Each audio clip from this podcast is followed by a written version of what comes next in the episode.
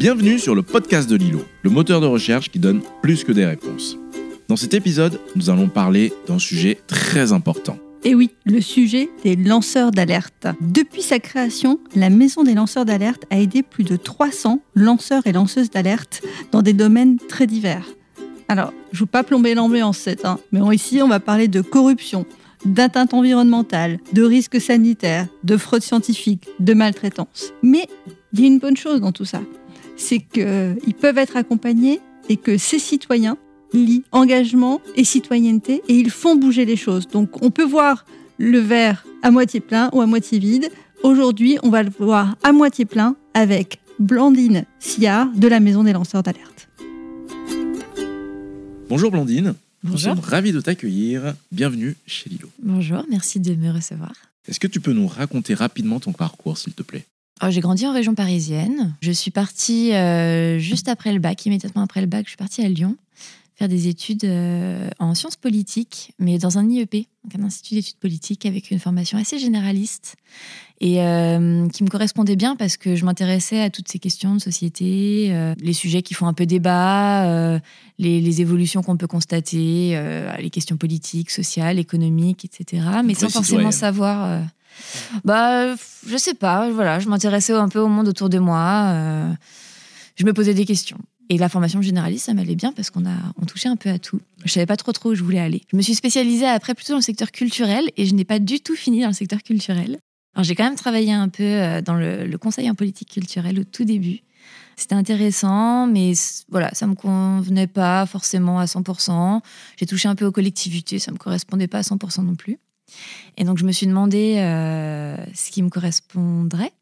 J'avais une expérience dans une association euh, que j'avais euh, aidé à, créer, à développer à Lyon quand je faisais mes études, et qui était une association plutôt écologiste. Et arrivé à Paris, je me suis dit bon bah finalement, je crois que ce qui me correspondrait, ce serait de bah, de me lancer dans ce type d'aventure-là et de créer moi aussi une association. Donc j'ai créé une, une petite association parisienne qui s'appelle Astéria, qui promeut l'engagement écologique, solidaire, démocratique, qui, existe encore aujourd'hui, même si j'y travaille plus. J'ai travaillé au développement de cet assaut pendant 4-5 ans. Après, je me suis euh, engagée au sein de la Maison des lanceurs d'alerte. Donc une cause différente, mais qui, qui porte aussi sur les questions d'engagement. C'est un peu le, la trame de mon parcours. J'ai aussi fait une thèse euh, pendant ce, sur ce laps de temps sur les initiatives citoyennes, comment on les accompagne, comment on les favorise. Il y a un guide qui en est sorti même, je crois, non? Alors, il n'est pas tout à fait sorti de ma thèse, il est sorti du, travail euh, acharné et euh, très précieux et très, très engagé de, de l'équipe d'Asteria, qui a fait un gros travail de recensement.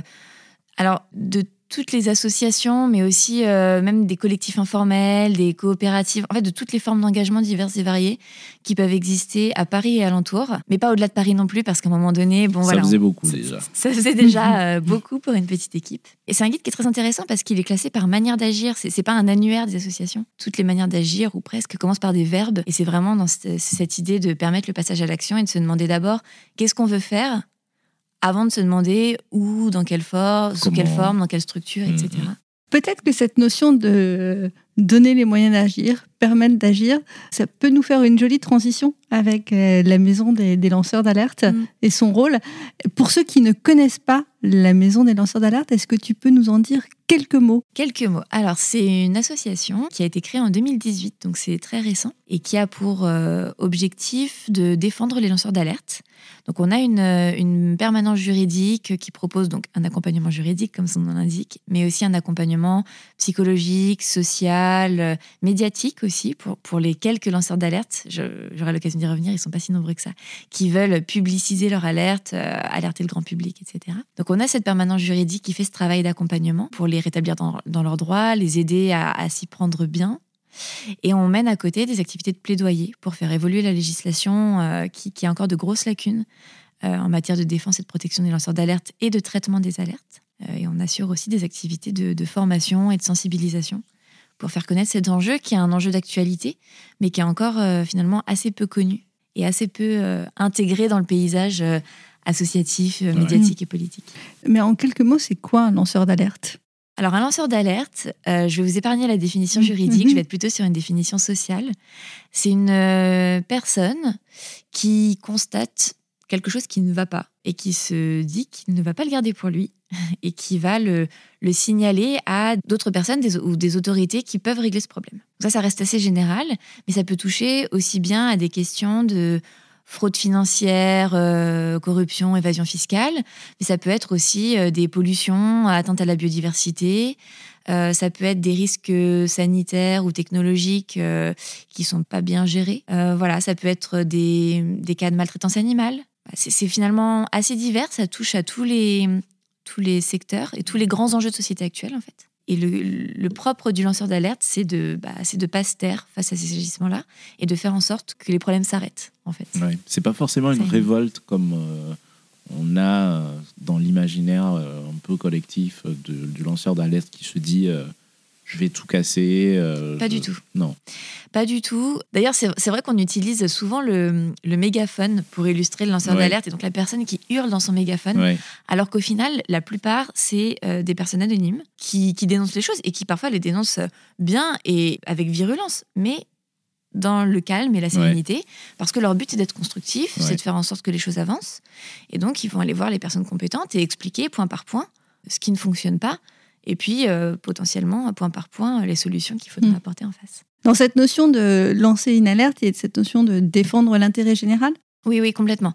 Alors, la maison des lanceurs d'alerte, on, est vraiment sur des problèmes qui ont un impact euh, sur d'autres personnes et pas sur des, litiges interpersonnels ou, des cas isolés. Euh, bien que ces cas puissent être tout à fait problématiques, hein, euh, loin de moi l'idée de dire qu'ils ne sont pas problématiques, mais c'est des cas qui relèvent du droit commun. Alors que nous, à la Maison des lanceurs d'alerte, on est sur des problèmes qui vont toucher toute une population, qui vont toucher tout ou presque les salariés d'une entreprise, qui vont avoir un impact sur l'environnement au-delà des frontières de notre jardin, concrètement, par mmh. exemple si euh, l'un de nos auditeurs aujourd'hui est témoin d'une situation euh, euh, qui lui semble à l'opposé du bien commun, que les choses se font pas comme elles devraient se faire, est-ce qu'il y a des conseils à lui, à lui donner Est-ce que c'est simple ou pas? C'est pas simple. Le, premier conseil, il faut être honnête, c'est d'être précautionneux pour se protéger au mieux, mettre tous les éléments de son côté pour être le moins possible l'objet d'attaque a posteriori. Donc, euh, collecter des preuves euh, tangibles, des documents écrits, des voilà, bah, faut pas que ça fonctionne simplement sur de l'oral ou sur du témoignage visuel. Il faut avoir quand même des, preuves tangibles des faits qu'on dénonce. Ça, c'est un premier conseil. Dans un premier temps, au moins, rester anonyme le plus possible. Médiatiser les alertes quand on, a des lanceurs d'alerte qui, qui, aimeraient évidemment que la presse nationale se saisisse de leur affaire. Peut-être que ce sera le cas un jour, et, dans certains cas, je le souhaite, parce qu'il y a des problèmes qui méritent d'être portés à la connaissance du grand public. Mais dans un premier temps, il faut bien avoir en tête que le processus est long et que médiatiser une affaire, c'est s'exposer. Euh, c'est s'exposer personnellement, ça peut être exposer son entourage aussi. Donc c'est pas facile. Donc il faut se dire que dans un premier temps, il faut se protéger au maximum et attendre le bon moment, voire accepter que l'affaire ne sera jamais médiatisée. C'est, n'est pas du tout un but ultime. Et il faut tenter le plus possible de rester anonyme, de pas se faire connaître de trop de personnes dans un premier temps à minimum. Et quand on, échangeait un petit peu avant, tu me disais, euh, en fait, au départ, on n'a pas toujours conscience qu'on va devenir un lanceur d'alerte. Et c'est ça qui est euh, l'un des points de, de difficulté. Ah mais complètement. Et alors moi j'irais même jusqu'à dire, je m'avance un peu, mais je le pense profondément, que tous les lanceurs d'alerte qu'on accompagne, une énorme majorité des lanceurs d'alerte qu'on accompagne, se sont dit qu'ils étaient lanceurs d'alerte très très tard dans le parcours. Un lanceur d'alerte, en fait, c'est d'abord une personne, comme vous et moi, qui un jour voit quelque chose qui n'est pas correct, qui est illégal, qui n'est pas éthique, et qui se dit ça, moi, je, je cautionne pas. Je cautionne pas, et je vais aller voir les personnes qui peuvent y mettre un terme. Voilà. Et ensuite, bah, lorsque ça se passe mal, notamment lorsqu'ils subissent des représailles, Lorsqu'ils vont voir un avocat, lorsqu'ils vont voir la maison des lanceurs d'alerte, on leur dit Ah, mais votre situation, ça s'appelle une alerte mm. éthique. Et vous êtes lanceur d'alerte, en fait. Et vous pouvez faire valoir le droit des lanceurs d'alerte pour vous défendre contre ces représailles. Mais c'est ça, ça arrive, euh, ça arrive très tardivement, parfois des années après. D'où certainement la difficulté au départ de se protéger, de penser quand on est, euh, je pense, de manière euh, très spontanée, on se dit, je vois quelque chose qui ne va pas, bah, je vais le dénoncer, on va agir.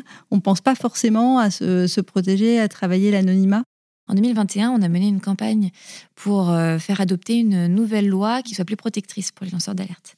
Il y avait une, directive européenne qui, était déjà une avancée qu'il fallait transposer et euh, notre credo, c'était de se saisir de cette transposition pour se dire allons encore plus loin et adoptons des mesures supplémentaires. Et, ce qu'on avançait dans cette loi, c'était beaucoup ça en fait.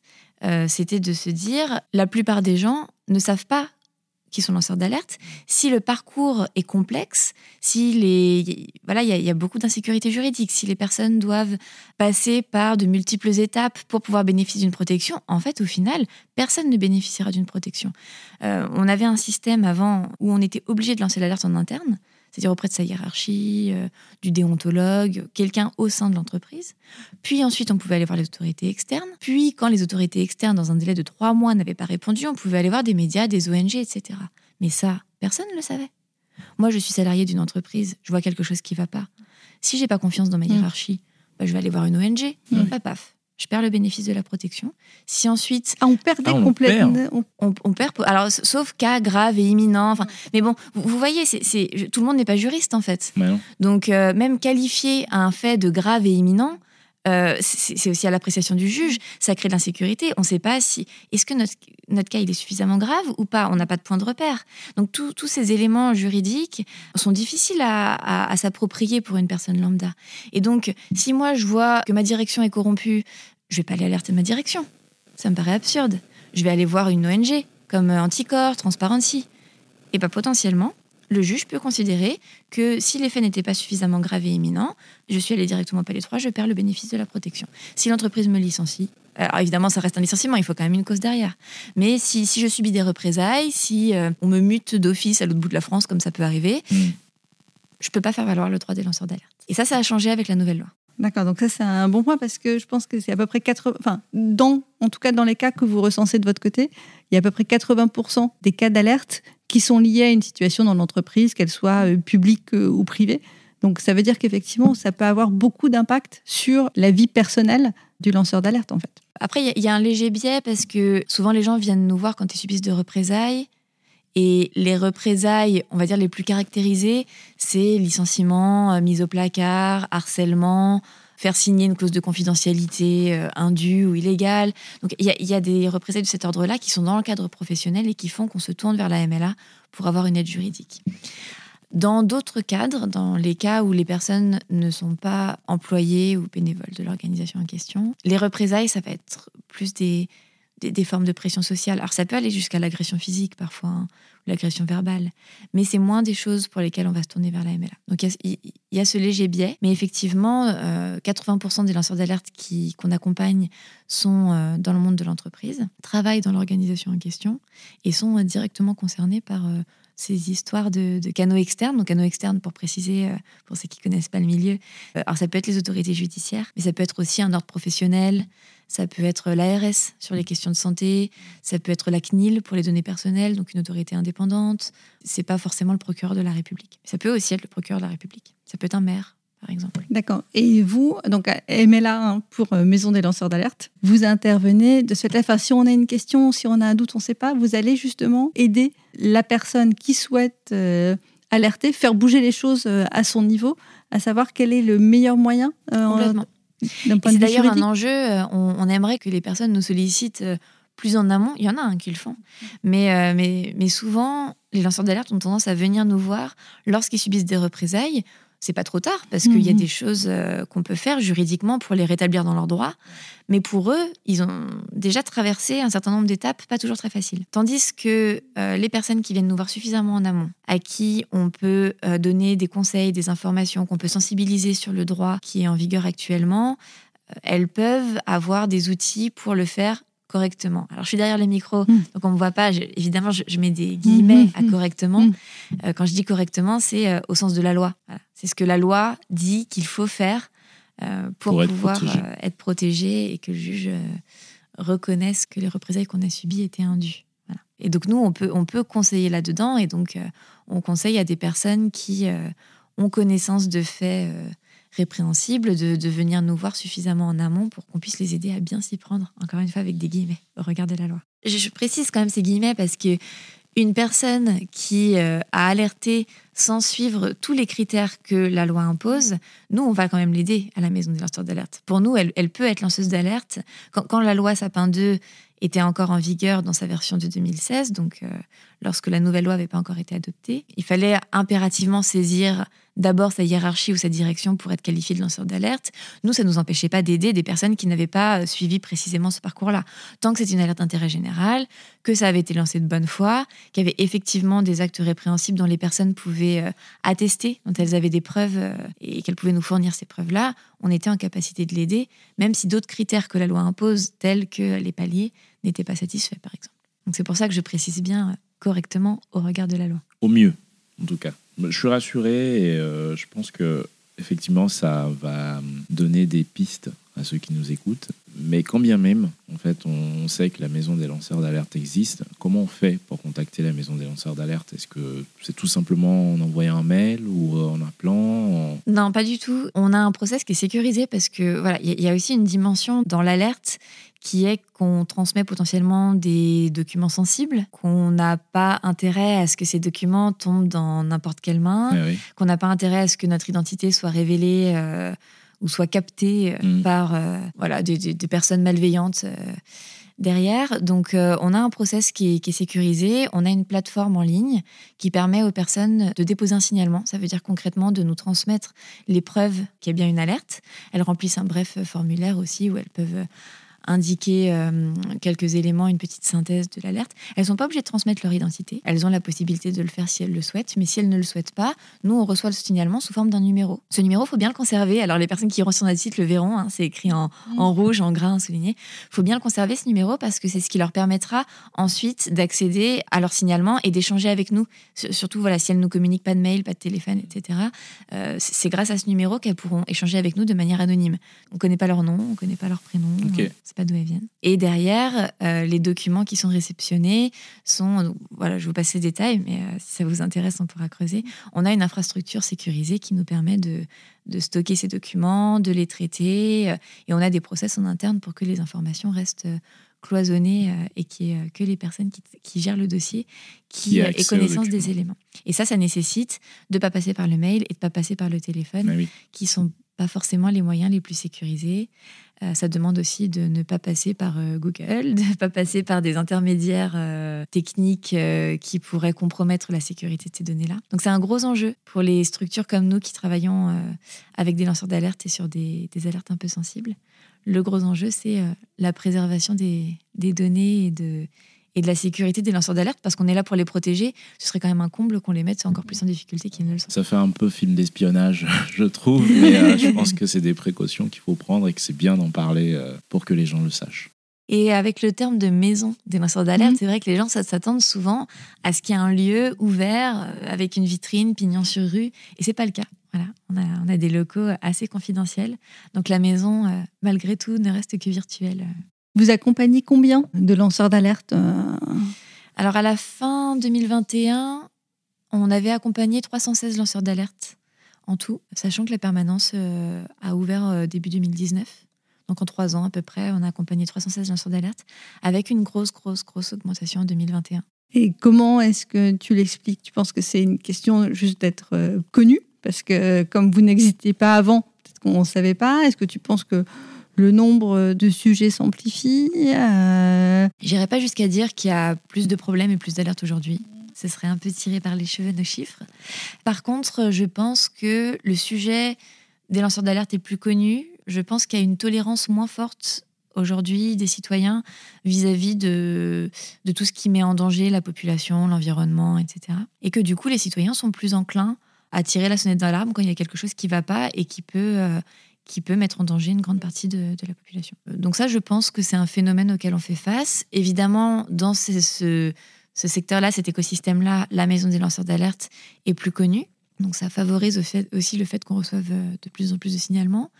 Je pense qu'il y a eu un léger sursaut lié à la crise sanitaire aussi. Ça reste léger, hein, mais on observe qu'en 2021, toutes nos catégories d'alerte sont relativement stables, hormis une qui est tout ce qui relève de discrimination, droit du travail. Voilà, il y, a eu quand même un effet, je pense, avec la crise sanitaire, de, cristallisation des, relations au travail et de comment on traite les gens au travail. Voilà un peu les, quelques facteurs explicatifs. Mais je pense que le principal facteur, c'est quand même que la, la tolérance euh, envers tout ce qui nous met en, danger euh, baisse euh, grandement. Tout à l'heure, tu, citais les différents paliers d'alerte. Hein, le palier en interne, dans un premier temps, même si ça va changer avec la nouvelle législation, l'alerte externe et puis la dimension de médiatisation.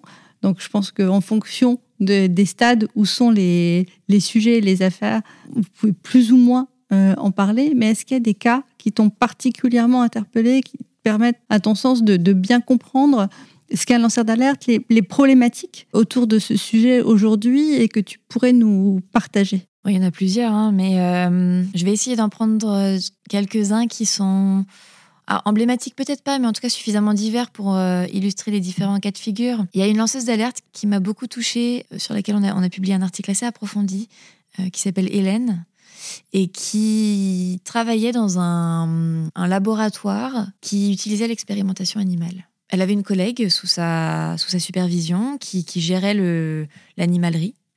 Et elle s'est rendue compte assez rapidement que les règles d'hygiène n'étaient pas respectées dans cette animalerie, que les règles, ce qui s'appelle, euh, je ne voudrais pas dire de bêtises sur le terme, les, points critiques peut-être, je ne sais plus exactement le terme. En tout cas, c'est des, des indicateurs qui, lorsqu'ils sont franchis, doivent interpeller les laborantins, les, responsables de l'animalerie, pour leur dire Ah, il y a quelque chose qui ne va pas, il faut qu'on y remédie. Les animaux, déjà, ne peuvent pas continuer à vivre dans ces conditions-là, ne peuvent pas être utilisés pour des expérimentations dans ces conditions-là, euh, sous peine de risquer de biaiser l'expérimentation. Et euh, il faut, voilà, soit les euthanasier, soit euh, les les sortir de l'expérimentation ou les sortir du laboratoire. En tout cas, il faut faire quelque chose.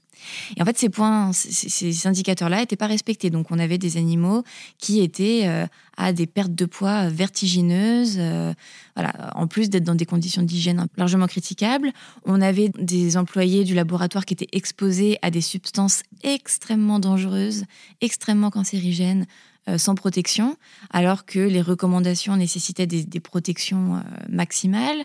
Voilà, donc des, choses comme ça qui étaient loin d'être correctes.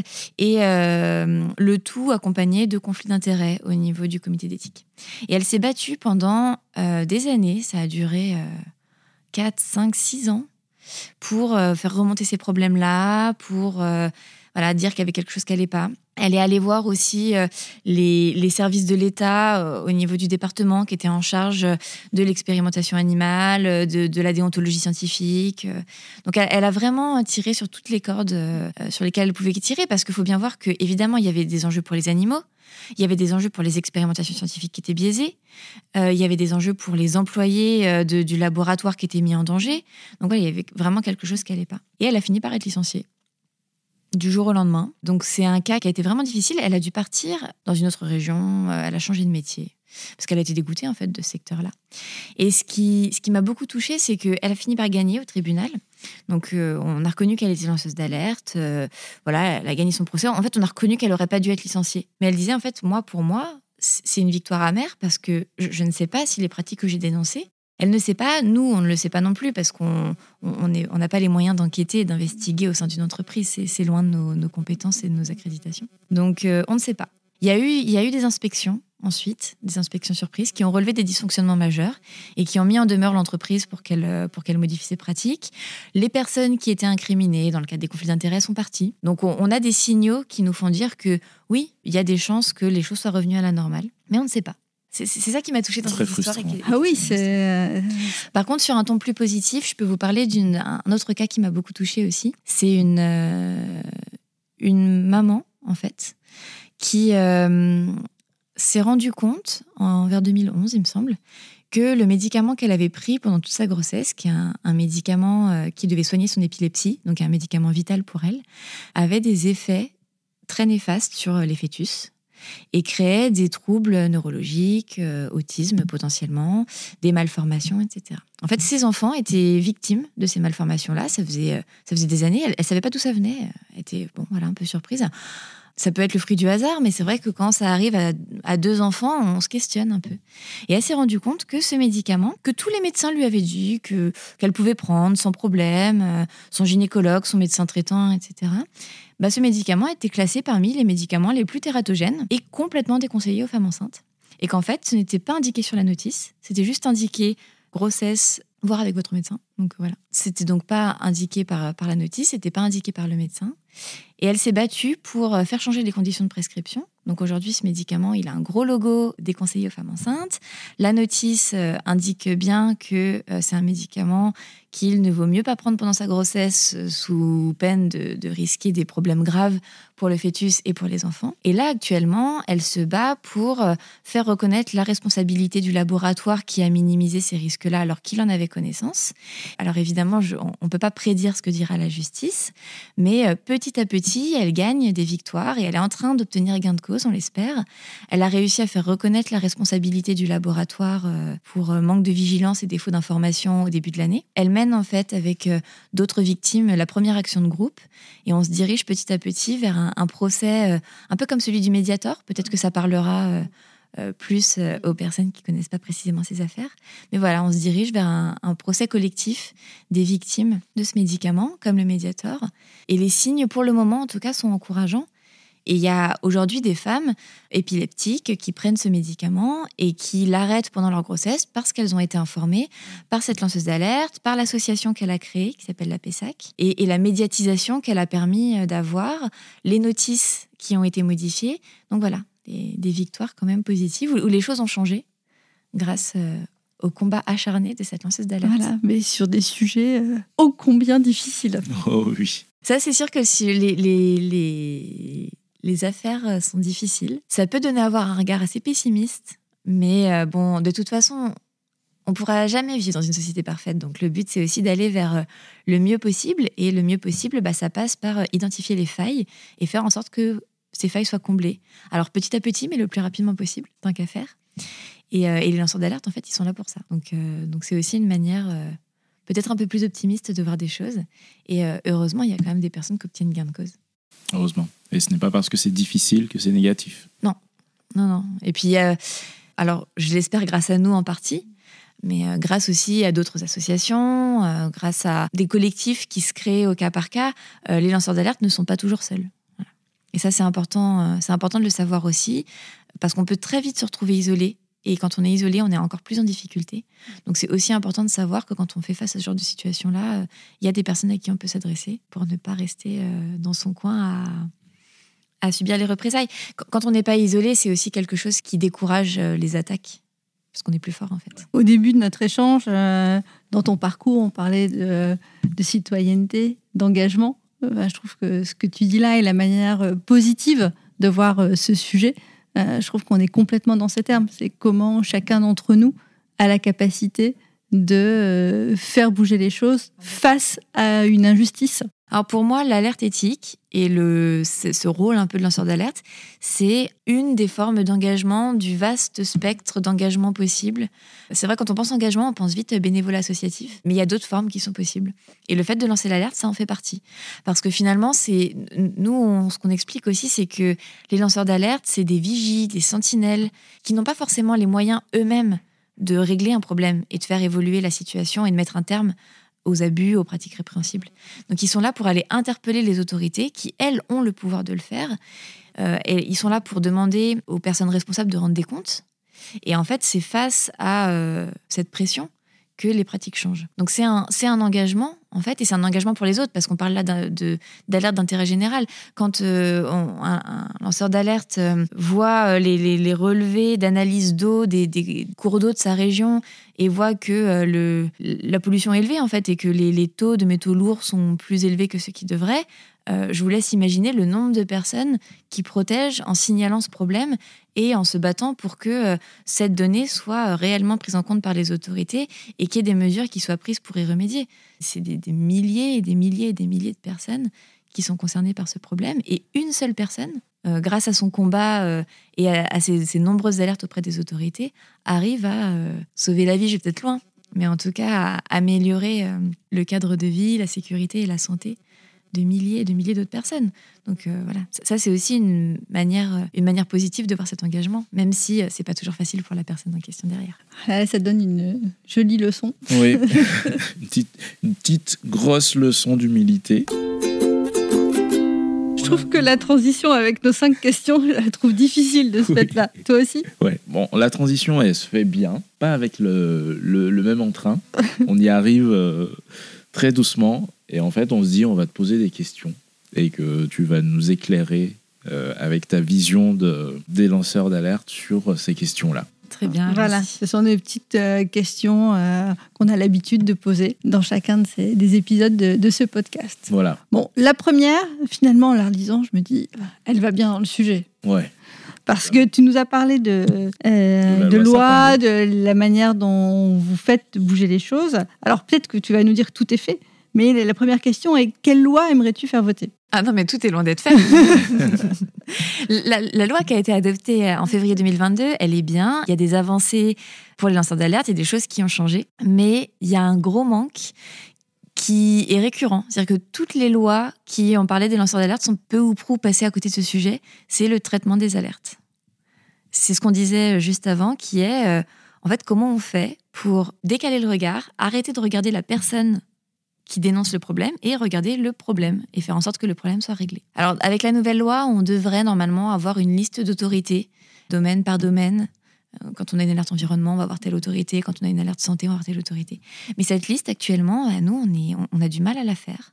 Euh, Le défenseur des droits, qui est aussi euh, l'institution qui oriente les lanceurs d'alerte, a du mal à la faire. Et on se retrouve parfois face à des alertes, on ne sait pas à qui les adresser. Et on ne sait pas quoi dire aux, lanceurs d'alerte sur euh, comment faire, quel, chemin prendre pour que l'alerte soit traitée. Donc, euh, donc ça, c'est, je pense, un des manques principaux de, de- de cette loi et d'autres lois, qui est euh, des, des mesures plus fortes et plus efficaces pour, alors d'une part, contraindre les auteurs d'abus à mettre un terme aux abus qu'ils sont en train de pratiquer, que ce soit des entreprises, des administrations, hein, voilà. C'est quand même une dimension aussi du problème. Et d'autre part, avoir des autorités qui soient euh, compétentes, officiellement compétentes, euh, outillées, suffisamment dotées aussi, pour euh, recevoir les signalements, mettre en place ce qu'il faut, investigation, euh, voilà, mise en demeure, je ne sais, enfin voilà, pour pouvoir mettre un terme à ces pratiques-là, et, et- parce que c'est finalement ce que demandent les lanceurs d'alerte, et c'est ce qu'on demande tous d'ailleurs, Oui. soit dit en passant. Oui, c'est ce que tu nous disais, c'est de se dire, euh, parfois il y, a, il y a des processus qui suivent leur cours, mais on ne sait pas, in fine, si le sujet a été euh, réglé. C'est ça. Et donc, euh, l'un des points, ce serait de se dire, bah voilà, s'il y a une alerte qui est reconnue, cette alerte reconnue, bah, le dossier, il doit avoir, je ne sais pas si c'est comme un jugement, mais un point, mais en tout cas se dire, euh, il y a une communication sur euh, le sujet est clos et voilà la, la- la suite. ce qui modifié. Là, là, on a eu une, une loi visant à améliorer la protection des lanceurs d'alerte, c'est- son intitulé. Bah, demain, il faut une loi visant à améliorer le traitement des alertes et des problèmes signalés par les lanceurs d'alerte. Voilà, c'est c'est l'étape d'après. Quel geste euh, ou habitude est-ce que tu encourages nos auditeurs aujourd'hui à prendre? Ça va peut-être vous paraître un peu vague, mais ne pas rester indifférent, ne pas tourner le regard? C'est généraliste, mais je pense que on est tous un peu pris par euh, une forme de résignation, une forme de, de se dire Oh, je vais pas m'embêter avec ça. Et je comprends, et quand je vois le parcours des lanceurs d'alerte, je comprends d'autant plus. Mais je vois aussi leur courage, leur détermination, et malgré tout, euh, dans certains cas, les victoires qu'on obtient, qu'on obtient au bout, il y en a. Et je pense que quoi qu'il arrive, même pour soi, c'est important de ne pas tourner le regard et de pas se dire euh, bon, c'est pas normal, mais, mais je vais vivre avec. Quoi. Quel est le moment de ta vie, de ton parcours, où tu as le plus appris, euh, que tu aimerais nous, nous partager? Je, pense que comme beaucoup de personnes, alors j'imagine malheureusement que ça va parler à beaucoup de personnes, mais ça va peut-être aussi me permettre de montrer pourquoi euh, l'alerte, même si difficile, c'est pas essentiellement négatif. Finalement, la tranche de vie où j'ai le plus appris, c'est la petite tranche de vie d'une expérience professionnelle qui s'est pas bien passée et qui m'a permis, alors déjà à titre personnel, de me rendre compte de ce que je voulais, de ce que je voulais pas, qui m'a permis aussi de me découvrir des, des- ressources pour euh, aller vers autre chose, euh, créer euh, que je ne connaissais pas, qui m'a permis de faire des, des belles rencontres parce que voilà, je j'avais pas tellement de problèmes à partager cette expérience qui n'était pas très intéressante. Et, et- et j'ai fait des belles rencontres de, de personnes empathiques qui m'ont dit ah mais en fait moi aussi euh, moi aussi j'ai vécu ça il s'est passé ci il s'est passé ça puis je m'en suis sortie comme ci je m'en suis sortie comme ça donc ça a été finalement une période assez riche qui m'a permis euh, d'aller vers euh, bah, la création de l'association dont je vous ai parlé tout à l'heure, qui a été pour le coup une des plus belles expériences de ma vie jusqu'à présent. Et je pense que finalement, arriver à apporter un regard positif sur, ces périodes professionnelles où on a l'impression qu'on va pas en sortir, bah, ça permet aussi d'éclairer un peu ce que, un peu plus positivement ce que peut être l'alerte pour le coup. Est-ce qu'il y a une personnalité publique que tu aimerais convaincre, mais qui et de quoi? Bah, Je vais sortir un peu de l'alerte, mais quand on voit la crise climatique euh, à laquelle on fait face, euh, j'aimerais quand même vraiment convaincre euh, le président de la République, mais tous les présidents de la République qu'il faut faire quelque chose concrètement et qu'il faut agir assez radicalement en fait. Pour le coup, je sors de l'alerte, mais vu l'ampleur du désastre qui s'annonce. Ça, une alerte, ça devient une alerte. Bah, c'est ça, vu l'ampleur du désastre qui s'annonce. Et alors, pour le coup, ça fait partie d'alertes qui sont lancées depuis des, dizaines et des dizaines d'années et qui ne sont pas entendues. Euh, je, ne peux, je peux pas citer autre chose. Enfin, je peux pas mentionner autre chose que ça. Voilà. Bah, je pense que ça fait une excellente transition avec notre dernière question qui est, malgré ta réponse à la question 4, qu'est-ce qui te laisse penser que l'on va s'en sortir? Le courage et la détermination de tous les gens que je vois autour de moi. Alors ça me relie à nouveau l'alerte, mm. mais c'est quelque chose que j'ai pas eu l'occasion de dire avant. Les parcours des lanceurs d'alerte, ils sont pas faciles, mais quand je vois leur courage et leur détermination, euh, je me dis que l'être humain a quand même une capacité de résilience, de persévérance qui est impressionnante et que c'est probablement, j'espère, ce qui va nous aider à, à se sortir un peu du, du marasme euh, écologique et social dans lequel on, est actuellement. On l'espère aussi. Ouais, et qui donne pas toujours envie de sourire. Alors, on n'a pas envie de sourire, mais nous, on a quand même beaucoup souri lors de cet échange avec toi, parce que euh, il y a une dimension d'engagement, de, sincérité. Je pense que ça démontre très bien aussi cette capacité euh, qu'on a tous à chacun de faire bouger les choses et que ça avance et que quand on le fait aussi, on n'est pas forcément tout seul et qu'ensemble, on est plus fort. Je pense c'est ce que vous faites avec la Maison des lanceurs d'alerte. Donc, euh, moi, j'ai envie de vous dire, on vous aide comment? Comment est-ce qu'on peut aider aujourd'hui la Maison des lanceurs d'alerte pour clôturer cet échange? On peut nous aider en faisant connaître la Maison des lanceurs d'alerte. Alors, en faisant connaître la Maison des lanceurs d'alerte, euh, on est sur à peu près euh, tous les réseaux sociaux les plus connus. Donc, euh, j'invite tout le monde à suivre un peu nos actualités, à les partager, à les commenter. C'est vraiment important parce qu'on a un enjeu à se faire connaître de personnes qui ne sont pas lanceuses d'alerte, mais qui pourraient l'être demain, qui pourraient avoir un ami, un voisin, un collègue qu'ils deviendraient et nous, notre objectif, c'est vraiment que demain, quand mon ami euh, est lanceur d'alerte, euh, moi, je lui dise pas, mais qu'est-ce que tu es en train de faire? C'est n'importe quoi, reste tranquillement chez toi. Euh, notre objectif, c'est que on puisse lui dire, ah non, mais tu as raison, vas-y, c'est pas normal ce qui se passe. fais quelque chose et va voir la maison des lanceurs d'alerte parce qu'ils peuvent t'aider. Et ça, pour ça, on a besoin que de nous faire connaître. On a aussi besoin de plus de monde parce qu'on est une toute, toute, toute petite équipe qui est largement, largement euh, sous-dimensionné par rapport euh, au nombre d'alertes qu'on reçoit, au nombre de lanceurs d'alerte qu'on aide. Alors, on fait le maximum qu'on peut faire pour chacun, mais avec une plus grosse équipe, on pourrait faire encore plus. Et euh, qui dit plus, grosse équipe dit voilà des personnes qui ont des expertises qu'elles voudraient mettre à disposition, c'est très bienvenu. Et des personnes qui voudraient nous faire un don, c'est très bienvenu aussi. Parce que, euh, on n'a pas eu l'occasion d'en parler, mais c'est la question des lanceurs d'alerte, c'est une question qui ne rentre pas dans les cases classiques des financements. Je pense que tout le monde comprendra que. Euh, on va pas avec aisance voir euh, les subventions publiques, on on s'adresse pas au mécénat d'entreprises privées. Et donc finalement, bah, la seule ressource qui, garantit réellement, profondément notre indépendance, c'est la philanthropie et la générosité. Et donc c'est un, enjeu majeur aujourd'hui pour nous euh, de développer les dons. Et donc, euh, le meilleur moyen de nous aider, euh, bah, c'est encore de faire un don même si c'est pas très original. On sait que c'est souvent extrêmement important et c'est aussi pour ça que nous, on, essaye d'exister chez Lilo et de développer ce qu'on peut faire parce qu'on voilà, on sait que soutenir financièrement les associations qui sont sur Lilo, sans, sans moyens, elles ne peuvent pas, elles ne peuvent pas fonctionner. Ah bah je, je, me doute que vous avez, euh, que vous avez bien conscience de l'enjeu et c'est vraiment très précieux pour nous d'avoir euh, d'avoir Lilo dans nos partenaires. On est ravis, enfin ravis, je ne sais pas si c'est le terme, en tout cas, on est très fiers de pouvoir euh, contribuer. contribuer. à votre mission. Et bon, pour ceux qui auront découvert la maison des lanceurs d'alerte aujourd'hui, donc un, communiquez, suivez-les, sachez que ça existe parce qu'un jour, peut-être, vous en aurez besoin ou l'un de vos proches en aura besoin.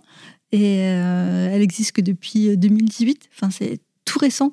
comme association et on se dit, mais ça semble tellement nécessaire de l'avoir dans le paysage, dans ce temps-là. Dans les compétences pour vos équipes, toutes les compétences sont bienvenues. Vous avez des, des points plus spécifiques ah, les dans les ressources. Les compétences juridiques sont quand même souvent les plus, les plus recherchées. Voilà, donc vous avez euh, eu une, expérience, une dimension, une expertise euh, juridique. Je pense que vous serez les, bienvenus euh, pour renforcer cette, cette belle équipe. Et puis les dons, et si vous êtes sur l'îlot, je ne sais pas s'il y a beaucoup, si on peut se dire que les lanceurs d'alerte éteignent des incendies, mais en tout cas, des gouttes d'eau, ça peut être pas mal. C'est pas mal. Tout parallèle. bah, merci beaucoup, Blandine. Merci beaucoup à vous. D'avoir été avec nous. On sait que vous allez continuer à faire bouger les choses. donc ça, c'est chouette. Force à vous. On y tient en tout cas. Merci. Merci.